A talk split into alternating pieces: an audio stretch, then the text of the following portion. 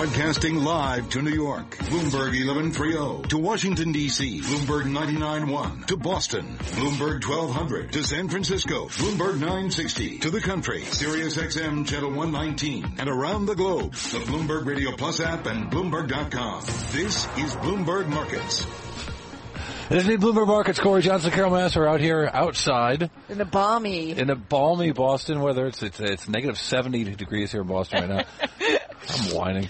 Maybe the Uh, Science Museum has a way to like stop my sniffles or something. What do you think? Yeah, it's called walls. We'll be talking about architecture shortly. Uh, uh, well, as we as we sit here alongside the Charles River at the Boston Museum of Science. We got to Uh, talk about very what's cool going on location. at uh, Boston's North End. Yeah, interesting. You know, interesting developments. Uh, development, I should say, in developing the North End and changing the North End a little bit, uh, and, and some common issues uh, affecting a lot of major cities in America. So we'll talk about that in a little bit. But first, let's get the latest in business news headlines from Charlie Pellet. Charlie. All right, thank you very much. I can hear the cold blowing across the microphones in Boston. We have got the Dow and S&P both moving lower right now. Nasdaq is advancing. Nasdaq is at a record up 16 points to 20, uh, 61.18, up three tenths of one percent. So new records for technology. The dollar gaining with Treasury yields as bets increase for a hike in U.S. borrowing costs next month, dampening a rebound in commodities. Equity volatility is measured by the VIX, now at a 24-year low. Gold down 11.60 the ounce to 12.15, a drop there of 1%. West Texas Intermediate crude oil down 1.1%, down 49 cents a barrel to $45.94. The Walt Disney Company will report after the closing bell with lots of focus on its ESPN business. Paul Sweeney is a Bloomberg Intelligence Director of North American Research. Two other big areas for the company, obviously, are the parks and resorts uh, business. That has been a phenomenal business for them. It is a solid, low double-digit grower in profits every single year. Uh, we're actually coming up to the one-year anniversary of the opening of Shanghai Disney, uh, their big foray into China. So investors are going to want to see how that's progressing. But that continues to be a very strong business for them. And again, the Walt Disney Company reports after the closing bell. Analysts looking for $1.41 a share on revenue of $13.45 billion. Marriott International shares moving higher today, up 6.5% as it benefits from growth both inside and outside the U.S. in the first quarter. Recapping the Dow down 21 points, down one tenth of 1%. S&P down a point, a drop there also of one tenth of 1%. I'm Charlie Pellet. That's a Bloomberg Business Flash. Charlie Pellet, thank you so much. Charlie Pellet with a Bloomberg Business News Flash. You are listening to Bloomberg Markets, and this is Bloomberg.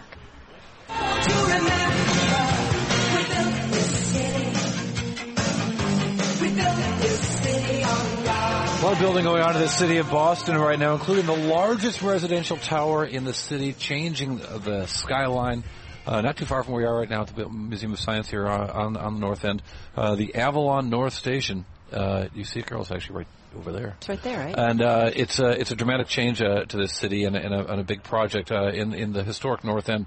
Phil Casey joins right, right now. He's principal at CBT Architects, uh, and I thought it, you know it'd be it's.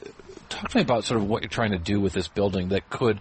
Um, I think it looks looks lo- lovely. I haven't been inside, but I, I, it certainly changes the, the balance of this neighborhood that's that's so uh, old in this in this wonderful city. Yeah, it really is. The project itself gave us some unique opportunities from a design perspective. Part of it's just the location of where the project is. It's adjacent to the TD Garden, but it's actually really uh, at the intersection of you know three very distinct historic neighborhoods. You've got the Bulfinch Cross or Bulfinch Right. Triangle, which we're part of. You've got the West End, and you've got the North End.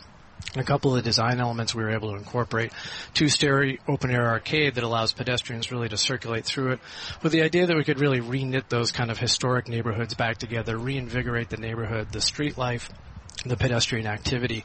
So from a kind of neighborhood contribution development standpoint, that was a big aspect um, with Avalon Bay Communities who we designed this for. And then also just the aspect of really the, the tallest rental residential tower in Boston right now is a great opportunity for us, 450 feet tall.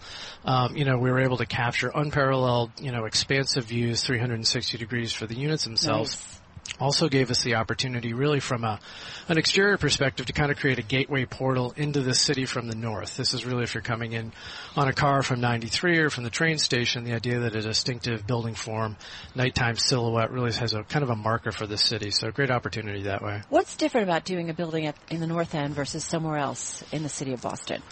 You know, it's interesting. The sort of character of the neighborhood. There's sort of this uh, gritty authenticity, we call it a little bit. Yeah. There's a rich history, like a lot of neighborhoods in Boston. It had kind of a uh, an industrial past and a bit of a transportation hub past. So we try and incorporate some of those sort of elements into the design and think about the history of it and how that can really contribute to sort of the, this transformation that's really happening in this neighborhood.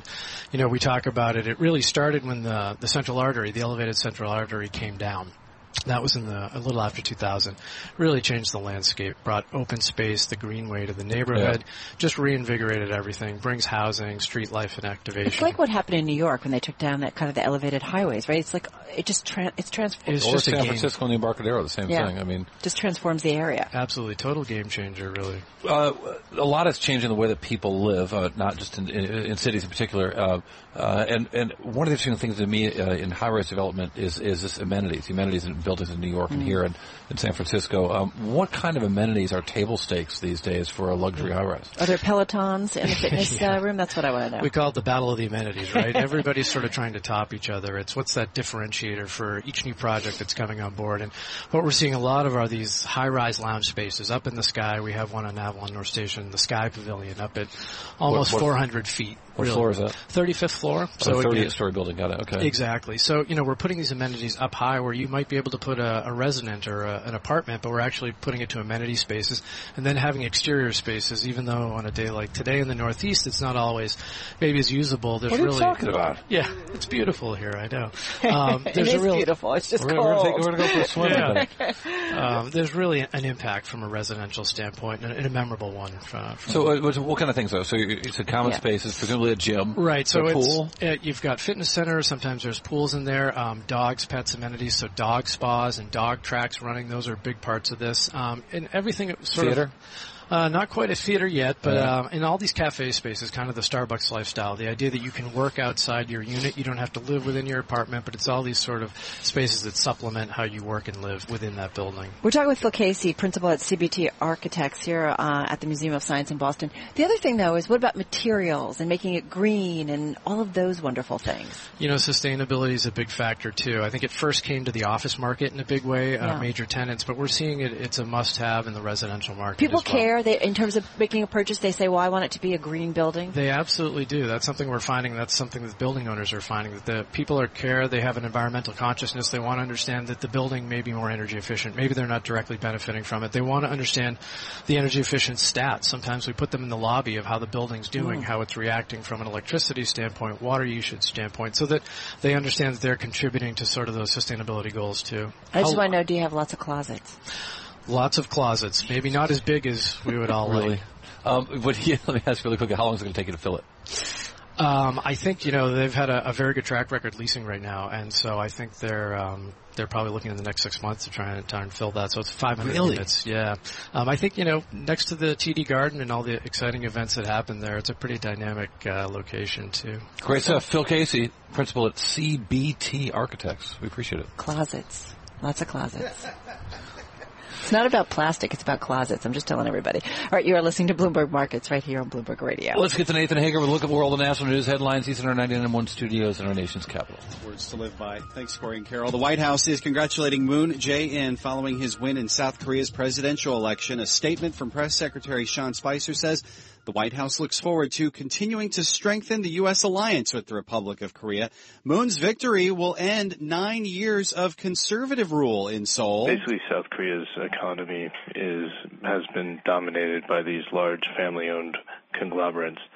And the scandal that took down the previous president was due really to public outrage over the tight links between politicians and big business. Bloomberg reporter Daniel Ten Kate Moon also favors a softer touch with North Korea that could put him at odds with President Trump.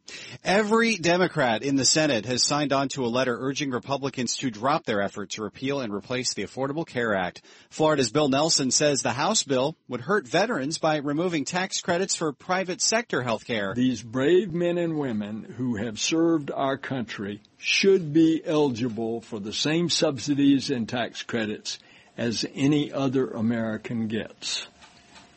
And they're not getting it. Senate Majority Leader Mitch McConnell says the fact Democrats sent the letter shows that they must agree Obamacare is unsustainable. Eight Democratic senators led by Elizabeth Warren are calling for an investigation into billionaire investor Carl Icahn. They're urging the Securities and Exchange Commission and the Environmental Protection Agency to review whether Icahn used his role as a White House advisor to gain unfair trade advantages in renewable fuel credit markets. Global news 24 hours a day powered by more than 2,600 journalists and analysts in more than 120 countries. I'm Nathan Hager and this is Bloomberg.